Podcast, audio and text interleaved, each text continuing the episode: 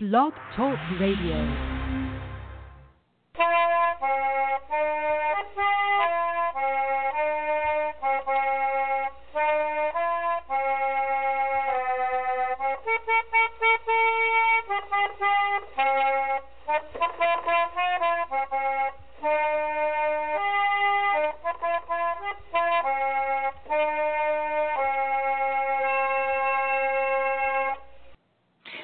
Everybody, and welcome to Trundlebed Tales, the podcast about Laura Ingalls Wilder, historic foodways, one room schools, and other social history. This is Sarah Uthoff, the host and creator of Trundlebed Tales. Uh, and find us around the web under Trundlebed Tales and on your favorite social media platform. If you listen on uh, or just have an account on iTunes, please leave positive feedback because that helps people find the show. This is episode 82 of Trundlebed Tales, the sixth annual Laura Ingalls Wilder birthday party. But before we uh, go any further with that, let's just take a minute for some housekeeping.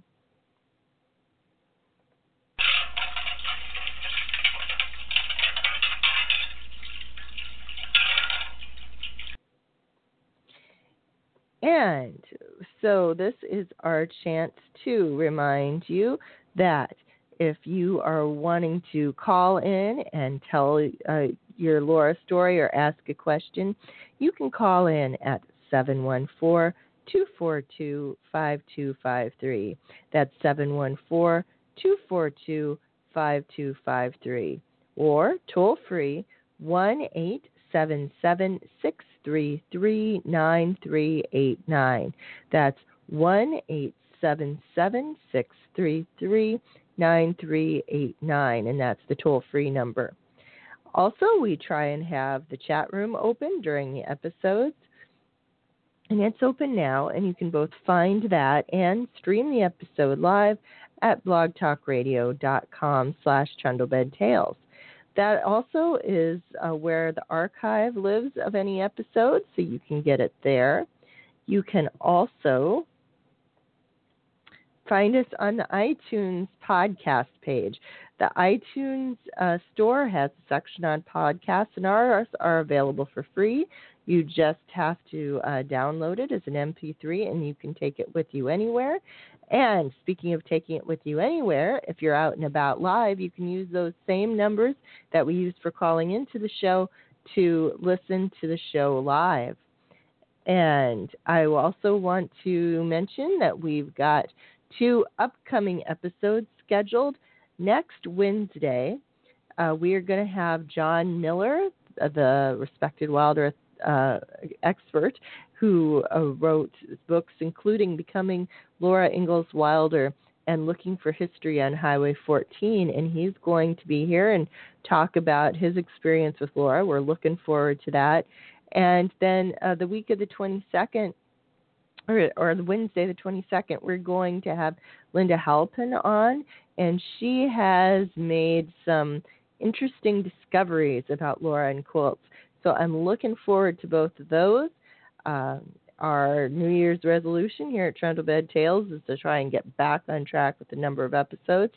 And so we are glad that it looks like we're able to move in the right direction. And I think that is it for housekeeping.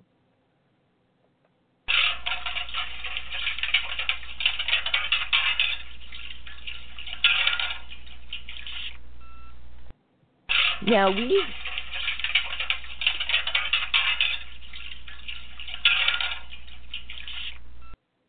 Now, we have been doing an on air birthday party uh, since 2011. And how that happened was that uh, I don't know about other areas of the country, but uh, Laura managed to pick a time of year when it can be really treacherous trying to have Laura Ingalls Wilder themed events. Not that people don't try, but um, I just have had to cancel so many uh, in February over the years. The last time I made an exception, it was to uh, schedule a program. It was at like the library at the next town over, and I was like, okay, surely I can get that far. the library had to cancel that program and then cancel the rescheduling of that program because of weather. And at that point, it's kind of like, no, I'm done. So if I'm not going out and about to be doing programs on Laura, uh, I thought this would be an excellent way. So it would give people a chance who aren't braving the the risk of winter storms to have a place where they could come and talk about Laura and do things. In the first episode, I uh, did this. I talked about the um, about the history of birthdays and how birthdays were celebrated in the 19th century, and it was uh, and that was I thought interesting, but I really you can only talk about that so much. So I decided that the next year that what we were going to do is throw it open to have people call in and tell us your Laura story. Now that can be uh, something that you loved best about the books or something most interesting that you found out about Laura. It can be an experience that you had that was your most um, big Laura experience, your discovery of uh, a special thing for your collection, uh, the story of how you got introduced in Laura in the first place, a way that Laura has impacted your life, a phrase or expression from the books that you um, use uh, and as part of your life or as a piece of advice, anything that you want that really is connected with Laura. And this is going to have the lines wide open, and I hope that uh, people will call in. Uh, the number again is uh, for the direct call 714 242 5253 and toll free 1 877 633 9389. And we do have a caller on the line. Area code 815. You are on the air. Hello. Hi. Hello. My name is Laura Keys. Well, thank you so much for calling in, Laura. What is uh, your story that you want to tell?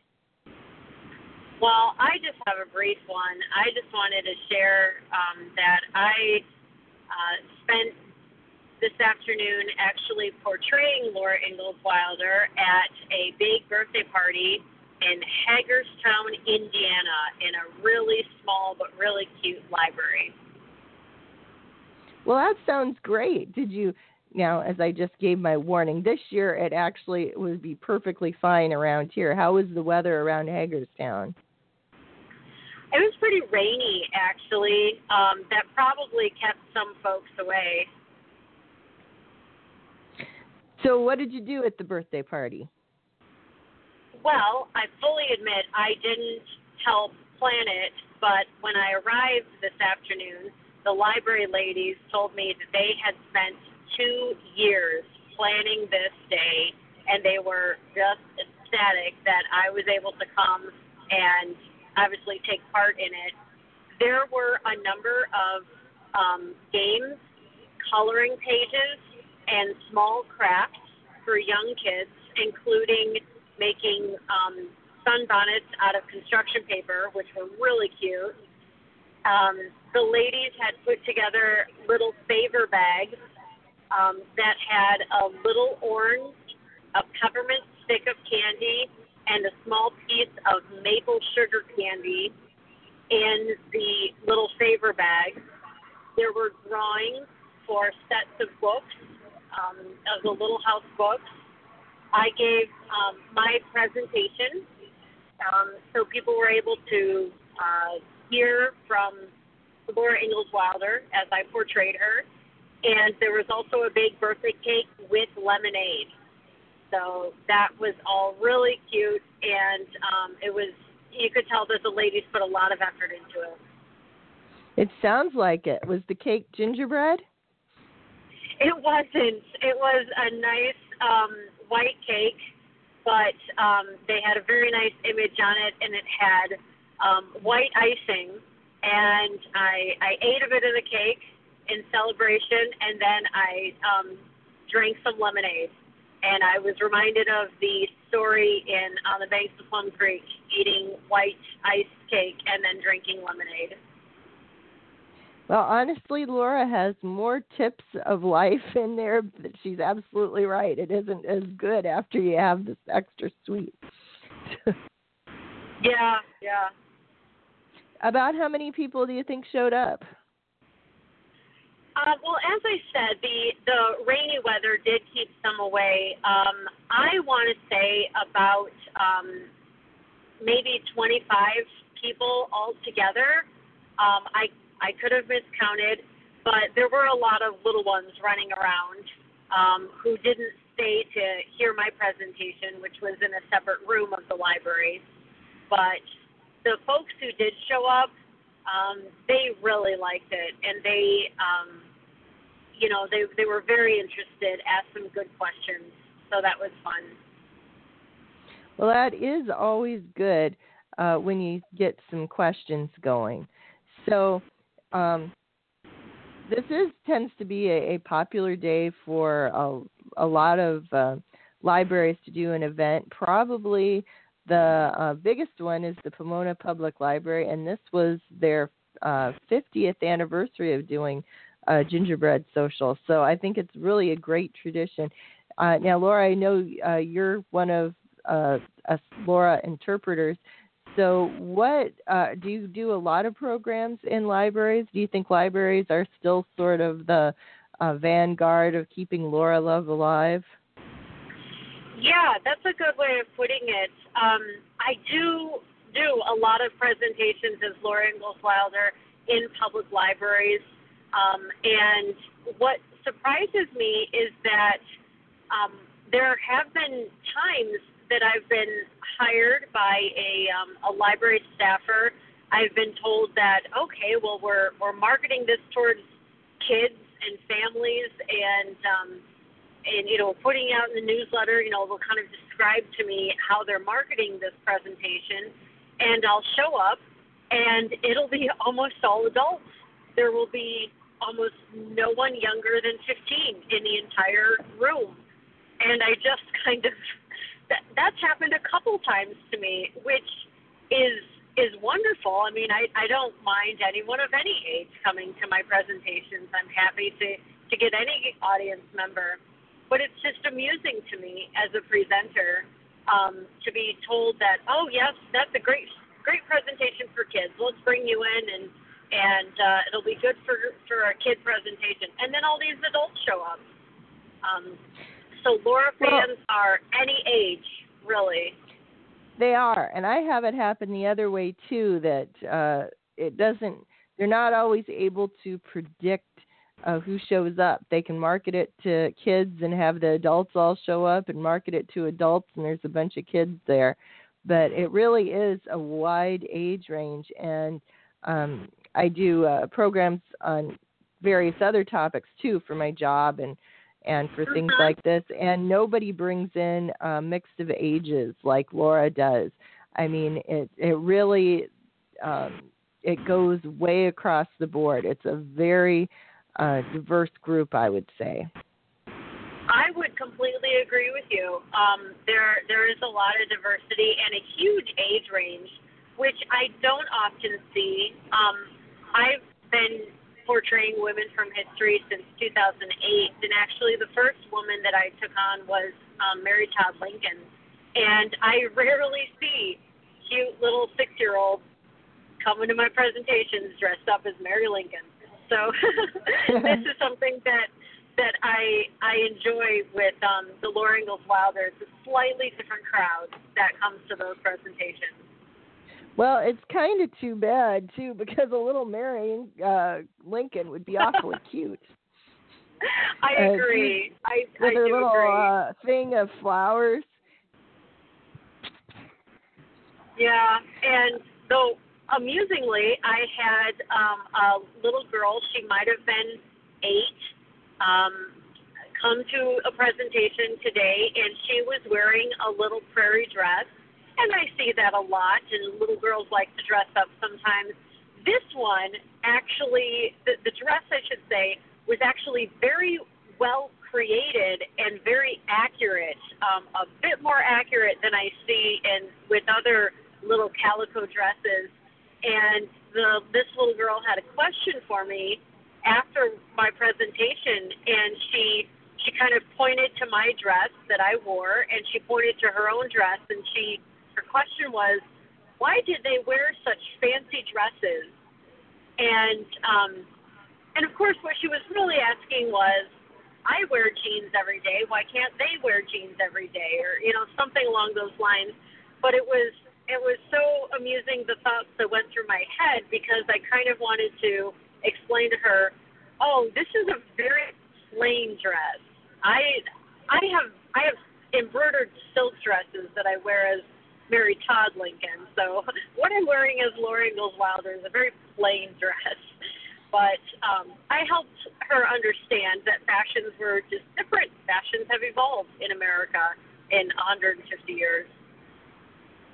Well, it's nice that uh, it it was an an accurate one too. I don't think uh, I, as as I get around and see more people and more events, you don't always have to have the most accurate uh, uh, dress because I mean, it costs so much to really. The more accurate you are, the more expensive it is. And if you're just doing like a one day thing, it doesn't make any sense to pile money into getting an accurate dress. But I think if you are going to do it on a long term basis, it's good to to try and make it as real. Um, as you can. I mean, to the level that you can afford. And it's nice to see kids at all, but it's it's especially nice when you see a little extra effort uh, with the accessories, with the length of the skirt, with having some kind of boots. Yeah. It's it's nice to see see that. I agree, and um, I think that's uh, um, it, it really shows, as you say, some effort being put into it. Um, though some some folks they might only bring out that that cute little calico dress once a year um, for a special occasion. So that's understandable if not too much money or time or effort was put into it. Um, as a performer, I do put a lot of um, money and time and effort into my costumes so that they are as accurate as possible. Um, I actually did two presentations today at two different libraries, and um, I was very hot and uh, slightly uncomfortable after wearing three layers of undergarments, a um, linen and steel corset, and then my my blouse and skirt over the top of that. By the time I was done. So um, I'm actually going to put you on hold just a minute, Laura. Don't go anywhere. I'm going to come back to okay. you. Okay. That's fine. And and I just want to take a minute and encourage anybody else who might want to call in. The numbers again are uh, 714 242 5253.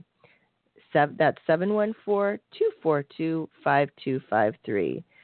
Our toll free number is 1 877 633 9389. That is 1 877 633 9389. And we have had lots of different people call in over the years at the different episodes. Uh, we had Kathleen Wall, who is a big historic cook, call in. Uh, we had Laura Camp from uh, the Mansfield pageant. We've had um, last year they did a uh, event at the Birthplace Cottage, kind of getting ready for this year's event and we had a live report from that. But we want to hear from everybody. We've had all sorts of other people who are just regular Laura fans calling too. So if you've got a story about Laura, how she affected your life, why she's your favorite author, which is your favorite book, anything, feel free to call in and share the Laura love. Now we're going to go back and uh, pick up things again with Laura. And in case somebody is just picking up uh, now, Laura, do you want to say your name again? Sure. I'm Laura Keys, and um, I do living history presentations as Laura Ingalls Wilder. So, um, what do you think is one of your most frequent questions that you get when you're out doing programs? Oh gosh, um, definitely something about the television show. Um, some combination of the question of was it accurate? Um, did this really happen? That something about that, something directly related to was the television show accurate? And um, and so I I explained that um, television show was uh, entertainment, and um, it was it was scripted by by script writers, and so um, many most really of the adventures that the Ingalls family had uh, were not accurate to um, the actual true historic Ingalls family. Um, and sometimes people are disappointed, and sometimes they um, understand that, oh, yes, that was just television. Television is usually made up. Okay, uh, Laura, I, I apologize for putting you on hold again, but we got a couple other callers. Would you be willing to hang around? That's just fine, yeah. Okay. And let us bring on area code 513. Happy Laura's birthday. Hi. Happy Laura Ingalls Wilder birthday. I've been looking forward to this for so long. Um, my name is I'm Tracy Deneen on Twitter, and I think mm-hmm. we've had some conversations. So it's yes. nice to finally talk with you. Well, thank you I'm for very, calling in. Yes, I'm very excited. I've been looking forward to this for a couple of years, actually. so, um, I work for the Clermont County Public Library, um, located near Cincinnati, Ohio, and I am the programming manager there. And so I'm in charge of programs at all 10 of our branches. So we um, have a we had a Laura Ingalls Wilder party tonight we have another birthday party on Saturday, and uh, we have themed the whole year the year of the pioneer. So I just dedicated a whole year to everything to do with pioneer life, historical, you know, reenactors, parties, um, getting back down, you know, to basics as far as making things, uh, um, just all kinds of things all through the year. So I went well, real hardcore. that's really great. How was weather where you were? Were you able to have the event without any issues? We had, I think we had like 34 signed up. Um, I didn't actually host the program. I just approved it and worked with them to get the program going. But it's like 65 degrees here, so um, mm. it was a little rainy, but it's warm. Well, so you know, we this is the lucky. this this is the exception that proves the rule because it does seem like it's it's just been it's decent weather most places, and I shouldn't say that because I'm sure it'll storm before the end of the week now. uh, so um, you said uh, you had the birthday parties come up. Is there anything um, from your year-long schedule that you want to point out that you thought was really cool? Um, we did a um I had a memoir uh contest actually actually it runs all the way through February and it's for grade schoolers and we made it very easy. Um it just says once upon a time and it's in honor of Laura Wilder to tell their own little stories. Because we don't have much in our library for writing contests for grade schoolers. So um, the schools really love it. I haven't got many submissions back, but we do have another almost a whole month to go. But about 50 or 60, which isn't too bad. Um, but we did that, um, encourage that. We're having, um, I talked to um, William Anderson. He might be coming to visit us in November. I'm still working out the details on that. And we have like beekeeping and gardening and just everything kind of back to basics. Um, so we have many programs. We have 10 branches, and um, I ask that each branch do at least two programs um, to do with the whole theme, the overarching theme of pioneer life. So um, more to be created, actually. So I'm really I I got a lot of uh, like, "Oh, I know you're obsessed with Laura Ingalls Wilder. Do we? Are you sure you want this whole year?" And I'm like, "Yes," because our homeschoolers really love it. Um, I wish we had the Laura that was um, just talking about reenacting. Um, I wish we had someone like that in our area. Um, but if you know anyone in Greater Cincinnati, let me know. So um, yeah, we're really excited. This whole year is going to be wonderful. Well, that is great to hear, and uh, that would maybe we could get you to report back later in the year and tell us how it's coming. I absolutely be happy to do that. I just, okay. I am glad I have some more friends out there. So it is nice, and there's a lot of great people who like Laura. It is a strong in, in, endorsement that you're a Laura fan. You know, it's not a hundred percent wonderful people, but there's a lot of yeah. um, a lot of people who are. Uh, yeah. Now, uh, I, if you don't mind, I'm going to go ahead and put you mm-hmm. on hold because sure. uh, we've got uh, actually two other people waiting, and I want to check in Great. with them. But I'm going to leave you on hold. Um, okay. In case we need to come back, if that's okay. All right. Thanks, Sarah. Uh huh. Thank and, you. Uh, area code area code eight one two. You are coming on the air. Who is this? This is Karen Pierce. Oh, Karen, great to hear from yes. you. Thank you for calling in. Oh, Karen, no uh. Karen is the is the only person who's told me that they love my theme song for the podcast. yeah. So, and since do. I wrote that, I take that as as a huge thing. So, uh, what did you want to talk about tonight, Karen? I wanted to talk about Laura Palooza 2017. It's coming up this summer. and I was calling in case there are people out there listening who have not heard about it. Um, I wanted to let them know that Laura Palooza um, 2017, which is an academic conference about Ingalls Wilder, will take place in Springfield this summer, um, July 11th through the 14th. Oh, sorry, Springfield, Missouri.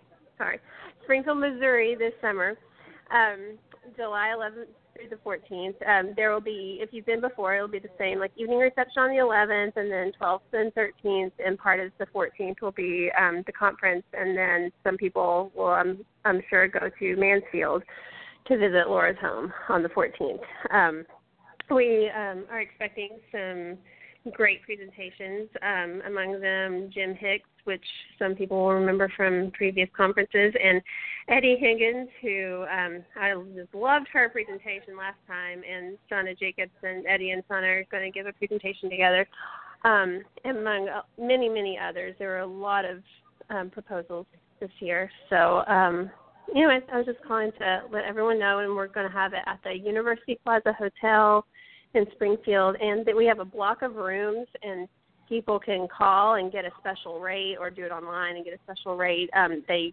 should just go to the um, Laura Palooza Facebook page for more information and updates. And So, is the block that's what I was open for res- is, is the block Oh, open yeah, for reservations yeah. yet? Yes, And it, it you- is open for reservation, and we should have registration open within a month. So we'll be looking for that um, early early And- March, I would say. and uh, you have uh, sent out the membership renewal things. Uh, I saw in the, the Mhm. newsletter that came through. Mhm. So if there's anybody out there, even if you're not planning on coming to the conference, this is the the chance to nag you to remember that you should renew not only for uh, the Beyond Little House organization, but for all the home sites because the home sites, especially, they exist because fans support them. They do not get money from the Laura Ingalls Wilder estate. What they get is admissions, admissions, donations, memberships, and the normal percentage a bookstore would get. So that is thank you for uh, because you called in, Karen. I remembered to nag people, so that's good. They may not appreciate it, but I do. great. Yes. Thank Okay. you. Mhm. All right. Do you want to stick around, or should I go ahead and click you off? If that was all you Um, wanted to say. Um, uh, that uh, that's all I needed to say. Um, And Okay. happy birthday, Laura Ingalls Okay. all right. Thank Well- you. Thank you, Sarah. You're welcome. Okay. Bye. Bye. And we've got area code 417. You are on the air. And who is this? Area code 417. This is Marie Bristol from Ava, Missouri. Oh, I'm so glad you called. I love Ava. If you guys don't know, that is south of Mansfield. And at least one way of getting in there between them two, you see a beautiful waterfall. That is where I'm planning to stay if I ever do get back to Mansfield, which I hope I will, maybe next year, uh, is to to stay in Ava. So, how are things in Ava? Oh, we just had a wonderful day today. Uh, it was the sun was shining and the temperature was in the 70s, so it couldn't have been better. Well, it sounds like it.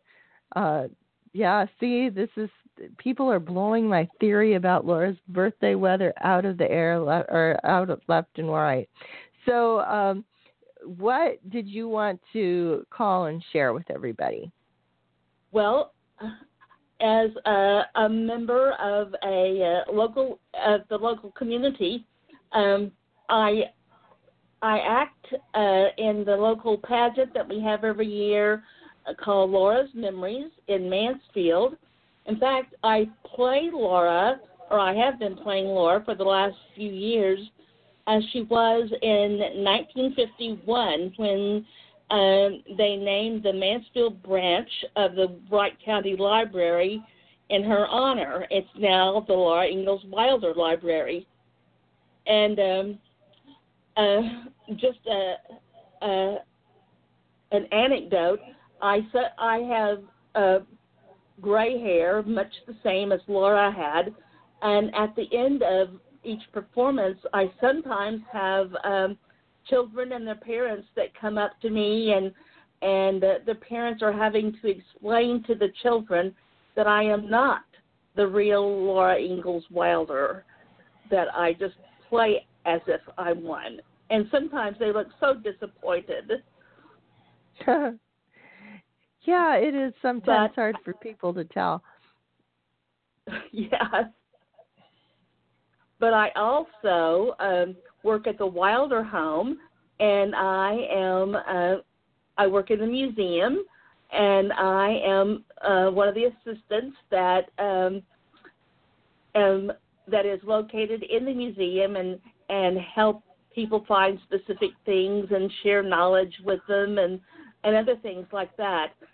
And it it is the best position I have ever had. I just love it. Words cannot express how much I love this working there, I should say. Well, I am sure But I- there's lots of people would love to have that. That must be so amazing to get to see Laura's stuff every day. Is there uh, one thing that you get the most questions about, or that you always see the biggest crowds around? I do have a lot of people when they come in. Um, several people have not read the books; they have only viewed the television show, and so they're looking for Mary's husband and um, uh, Laura's adopted brother Albert, and of course we have no pictures of those people.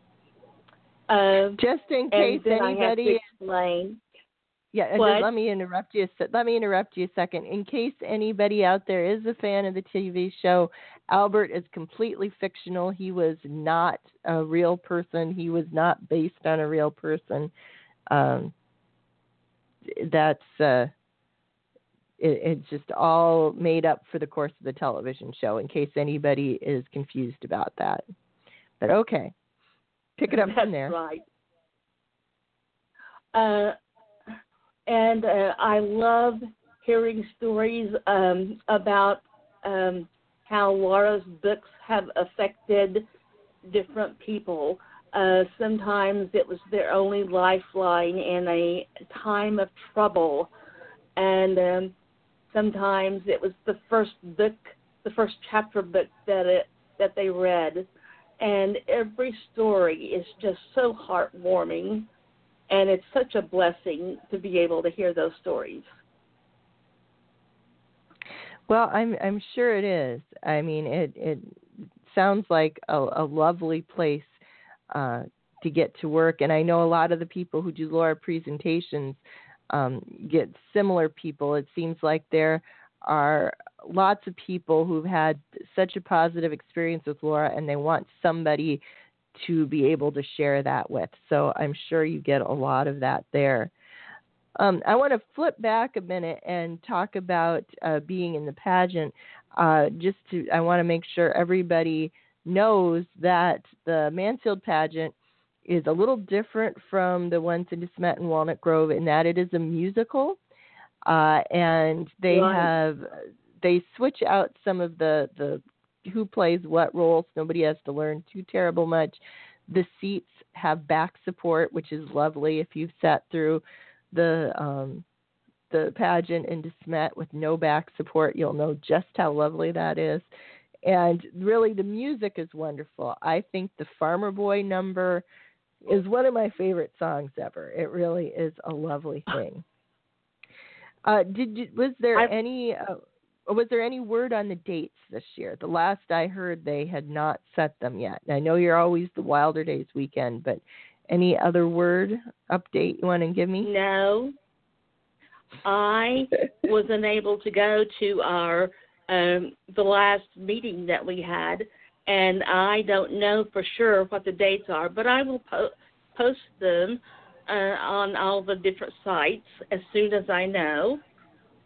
And well, I just please wanted, do.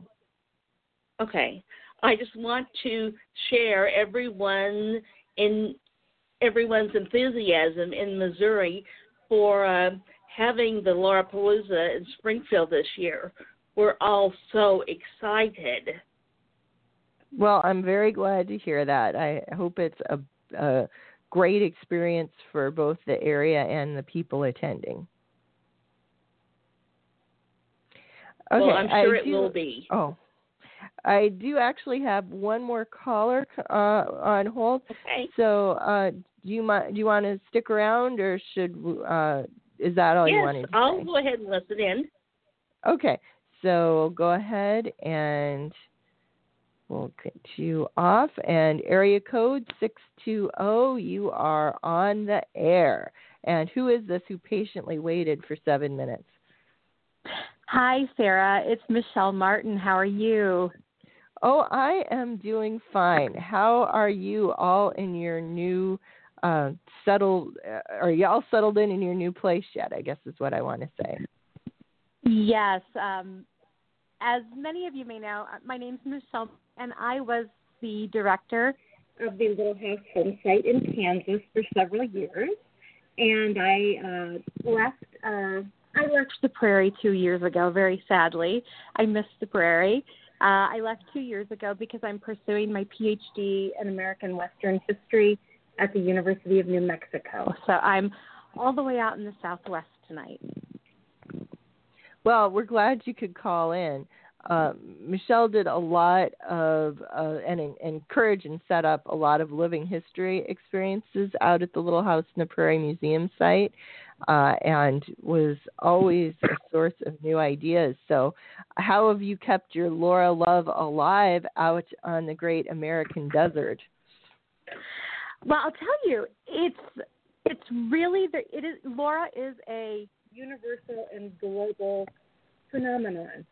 No matter where I've gone, I've traveled to Germany, New Zealand, the Netherlands, France, um, and everybody, when you say Laura Ingalls Wilder, they all immediately say, Little House on the Prairie, Little House in the Big Woods. They know the books.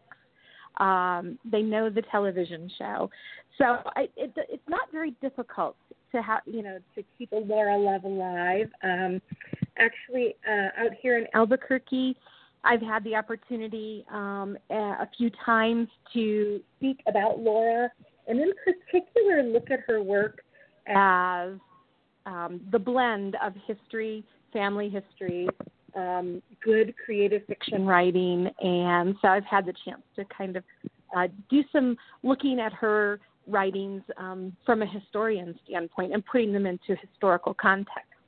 So I've done some presentations there, and uh, I actually did some programs at a museum over the summer in Arizona where we brought uh, Laura's um, Life on the Prairie um, alive for kids, and kids everywhere love Laura. They certainly do. Do you do you find that there are uh, fewer event or events out there? I mean, just because the topography is is so different than it is in the Midwest, is there still just as strong an association? Do you think, or is it a little weaker? You know, it, it's not weaker. It's just a little different. Um, it's you're more likely here if you are going to be um, portraying Laura, and you know, I I tend I portray Laura, of course, when she's older, in her 30s, and her 40s. Um, and so I get asked more to do programs either in school classrooms or to do them at libraries instead of actually at historic sites. Um, but I, I also am asked to speak more as a scholar because I'm working on my PhD. It's different. Um, but you're right. The topography is different. The land is different. Um, it's it's strange to be talking about Laura and her life and the prairie, and I think about the grass so tall when she describes being in the wagon and the grasses were you know, up to the tops of the shoulders of the horses. And when I'm describing that, I have to remember that sometimes the children that I'm describing to, to them, the tallest thing they've seen are cacti in the desert. And that's a far cry from tall grass in the prairie for sure. It is. Um, do you, as as you're, you know, working on um, the American history, do you find uh, because this is this is something that I find dealing with the the public and, and various things is that when history comes up, even if it's nothing about uh, Laura at all, that Laura is the the sort of basic touchstone that uh, Americans at least seem to have about history. Uh, there was a time I was out at the Jamestown settlement in Virginia, and that was like what 2000 miles and 200 years away from Laura. And I was just you know looking at the thing and the father came up beside me with a couple kids and said look girls it's just like little house in the prairie which it wasn't by any stretch of the imagination but that was their touchstone. That was how they associated history. And do you find that a lot you know I do actually um, I've had the opportunity in New Mexico to travel to several of the Frontier Army military posts and also to um, go to some living history villages and sites. One uh, near Santa Fe is called Las Golondrinas, and it's situated on um, the Camino Real Trail and some other some other uh, trails that come through. And uh, I happened to be walking through, and there were some girls who were sitting and they were dressed in you know 19th century attire, albeit more of a of a southwestern of a Hispanic nature, and so you know they were dressed as you know they were dressed in the way young Hispanic girls would be. And they were doing some needlepoint and some other craft work. And you're right. And it was one of those things they were sitting there and there was a you know a little lamp burning in the place they were working and they were sitting there and one girl had a slate and was sitting on the floor drawing on a slate and a little girl who was walking through was actually in a prairie dress and a bonnet and little pantalette with her pink light up tennis shoes and she pointed and said look it's the slates just like Mary and Laura had in school, Mom. so you're right, it is. And I think not just the books themselves, but of course the television show and the the images we have resonate through through the years, through the generations. And you're right. We, te- you know, it's not uncommon to see that in different places, and I've seen it here in New Mexico. I've I've seen it in Arizona in a couple of living history um, establishments where children would be playing and um you know you'd hear parents or grandparents say oh they probably learned that from reading little house on the prairie or little house in the big woods or you know you know little town on the prairie i mean it's it's really amazing the reach that her work has had over the years. Yes, it, it really has. I I think it has made a big impact on how people view history and um, how people think of history. And I mean, even people who don't really know uh, so any of the story about Laura's life and just kind of have a vague vision of an out of a girl in pigtails with a bonnet and and that's their sort of go-to first thing they think of history which is kind of interesting because i think in past times before that got to be the case probably people's first take on history would be more uh, along the lines of you know like George Washington and Abraham Lincoln. Not that they aren't big yet, uh, but that that isn't people's first kind of historical thought. It's you know Laura and then going on to the other things. Yeah, and you know, for me, I can honestly say I was probably the same way growing up in Michigan. My grandmother, uh, my grandmother's name was Madeline, and she was a ch- she was a librarian at my school um, so she must be a wonderful person because you know only, only the only wonderful people are librarians. That's right. She she was. She really was. She really was. And when I was in elementary, so from kindergarten through the fifth grade, when I went to the library, I saw my grandma, and it was wonderful. But what um, she did many times, she would be the one who would do the reading for the different classes. And of course, um, she would pick from books and she would read during the story time, and it was fantastic. And she really loved reading Little House on the Prairie. That was specifically her favorite book in the series, and she loved reading from that.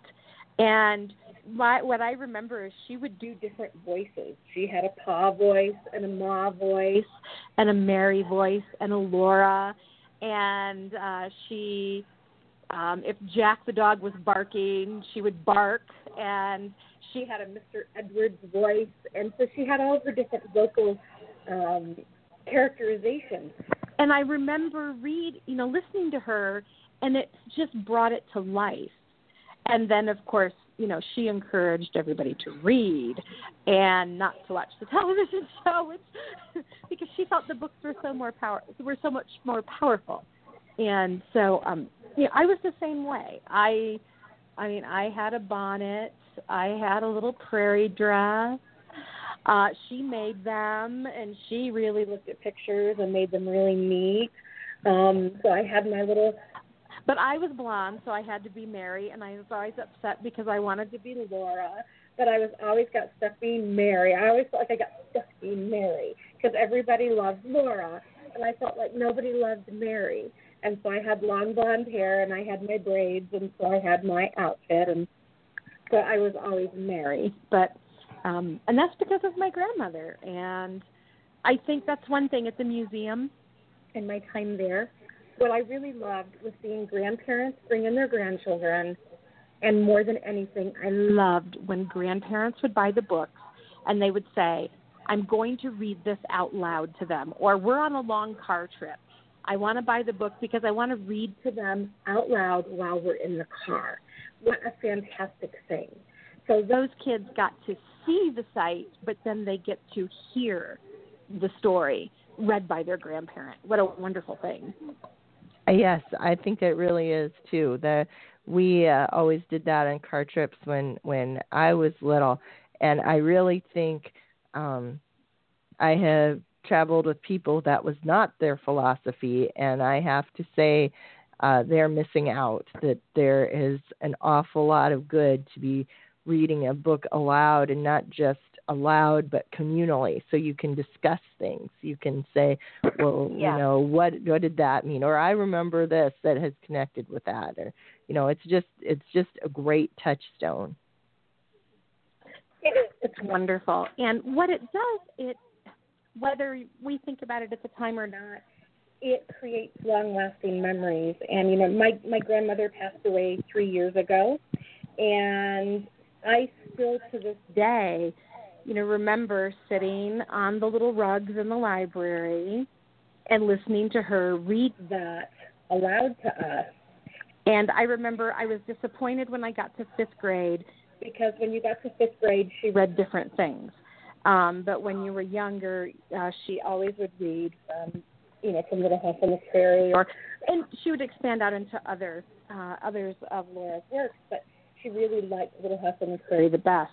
I remember being very sad because I thought I was going to hear all of her her Laura voice and her Ma voice and her Pa voice read Little House on the Prairie. But when I got to fifth grade, um, I can't even remember what she read to us in fifth grade because Little House on the Prairie made such an impression on me. Yes, it it is interesting what uh, what sticks with you, and um, that is actually maybe next year I will have to make that kind of a theme about how grandmothers uh, affected people becoming Laura fans because I think that really there is a lot to that. I I had a grandmother who made my Laura dress, and I had a the other grandmother made me a little doll, and um a grandpa uh made me a little covered wagon I still use in my display, and it's just really great to to have that that intergenerational connection. I will. I do want to say though, you're absolutely right about playing Mary because I usually got stuck playing Mary because I had to say at school that let's play Laura, and when they gave in to me, they usually would say, "Okay, well then I'll play, but I have to be Laura and you have to be Mary," and it was like, mm-hmm. Come on, which is too bad. I mean, it's it really is. Since I've yeah. been involved with the Mary Ingalls Society, I have come to realize that we live in a very Laura centric world, and Mary has a definite good points, and they never really like the thing about the birthplace is uh, like in Pepin kind of gets it irritates me a little bit now because it says birthplace of Laura Ingalls Wilder. Well, it's also birthplace of Mary Ingalls. Mary she should get some billing there. yes, and well, you know, and and it's interesting because people really think about um, the home site in Kansas more so they think about it being connected to Laura's book, and they think about it less as also being the birthplace of, of Carrie. And Carrie yes. was born at the Kansas site, and so and um, so you know it. You're right, and I think it's because, of course, Laura's voice comes through in in the books the strongest, right?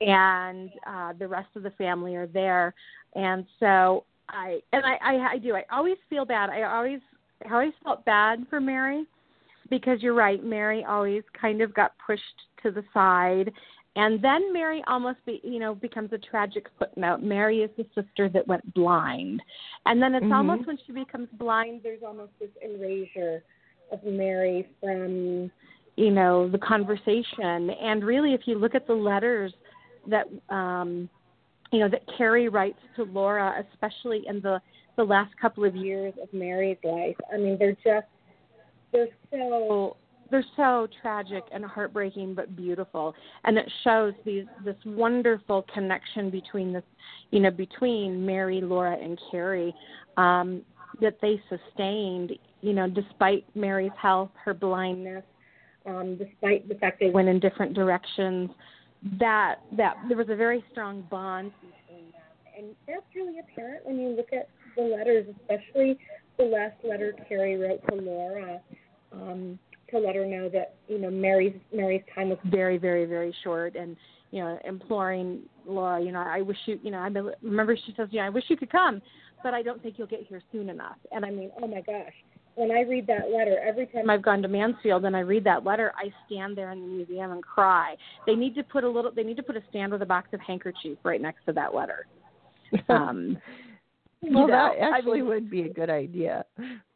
Uh, I got one more caller I want to get to, okay. Michelle, but but I did want to say just quickly that don't feel too bad about having to be Mary though, because I made my baby brother be Jack the dog, so there were worse places.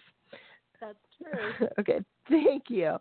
All right, okay, and, and and our last caller, I think that we'll have time for is area code six one five. You are there. It goes. You are on the air. Hey Sarah, congratulations from your number one fan in the South. It's oh, Smith hello. in Tennessee. Well, How are I'm you? so glad you called in. Um, I am doing fine, and you know I am sure you are going to make it a blanket statement that the weather is perfect down where you are for Laura's birthday, right? Actually, we had a big storm here today, uh, so that'll make you I feel, feel better. yes, it will. so did, did you have any big events going on down there? No, no big events except what little noise I made for it. But uh, I wanted to um, tap in and tell you how much, again, I appreciate everything you do. You're glue that holds all the fans together. And uh, it's not only her 150th birthday, but our 10th anniversary since I met you. Can you believe it's been that long ago that all those uh, crazy men came up there and and uh, did the Laura Ingalls Wilder Trail, one of the best trips we ever made. We still talk about it all the time. Well, that that is very good to hear. No, I can't believe it's been 10 years. Uh, they we I was up in Pepin doing and now I'm looking off to the side as if I'm including the group even though there's nobody here. Okay, looking back at the computer. Uh there um we I was up in uh, Pepin doing one of my talks and I was staying at the Anderson House um uh, bed and breakfast basically it the is. cat house. And yeah, it. they yes, they had they had at that time they they actually I think they're back open again but without the cats. At that time you could check out a cat to put in, to take to your room with you, which was just sort of an all sorts of awesome thing. And there's actually a picture book about that. So if anybody's interested, I, when I get this posted, I'll have to add the note for the the name of the book. But uh, we went, I went down to breakfast and thought I was going to leave in a few minutes, and instead I got into a wonderful conversation with. Uh, see, I think there were four of you. Is that right? Yeah, three. three? Yeah, three of Three. Three uh, who of these great guys who were doing the Laura trip, which I think is so great because there are a lot of um, people who are are women who talk about doing the Laura trip and being Laura fans, and I think there's probably just as many men that they don't really um, say so as much. So I think it is just so great that you have been so continue to be so excited about Laura and give programs and things. And uh, uh, Laura said in one of her, her letters that she was always so glad when she got a letter from a boy because she always thought that they were equal boy and girl books. So I am always glad to hear about what you're doing. Oh, indeed. And uh, best of luck to you. But many happy returns of the day, and uh, keep up your good work for sure. Well, thank you very much. And your invitation still stands for you to come out here and spread the um, lessons out here in Tennessee for sure. And that was home of Mr. Edwards. You know, he talks about being a sprig back in Tennessee.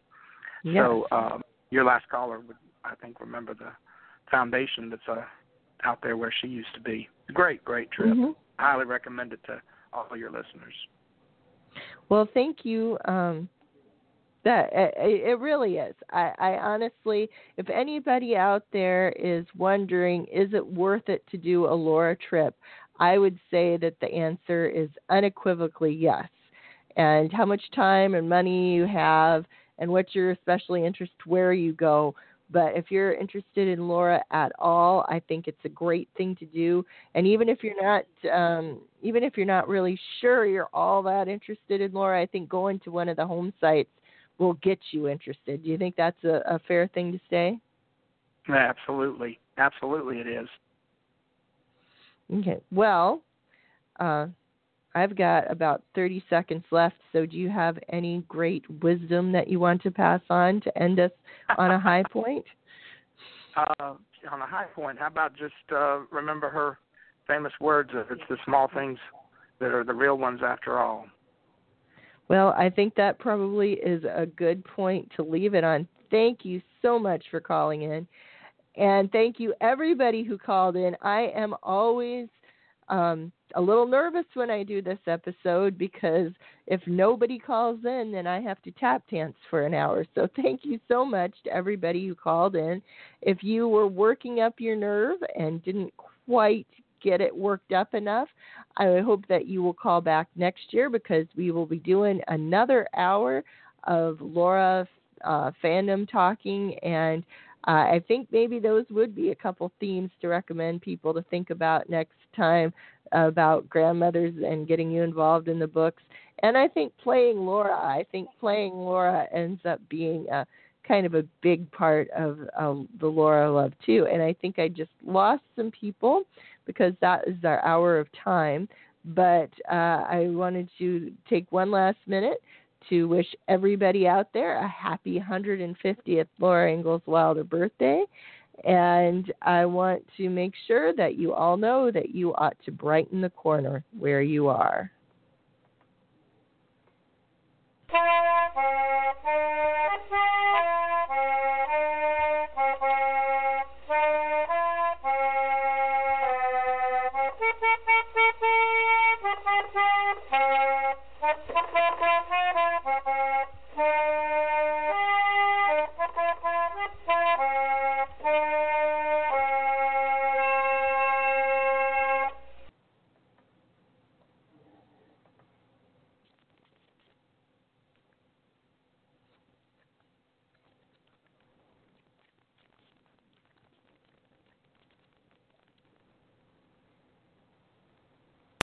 Lucky Land Casino asking people what's the weirdest place you've gotten lucky? Lucky? In line at the deli, I guess? Aha, in my dentist's office.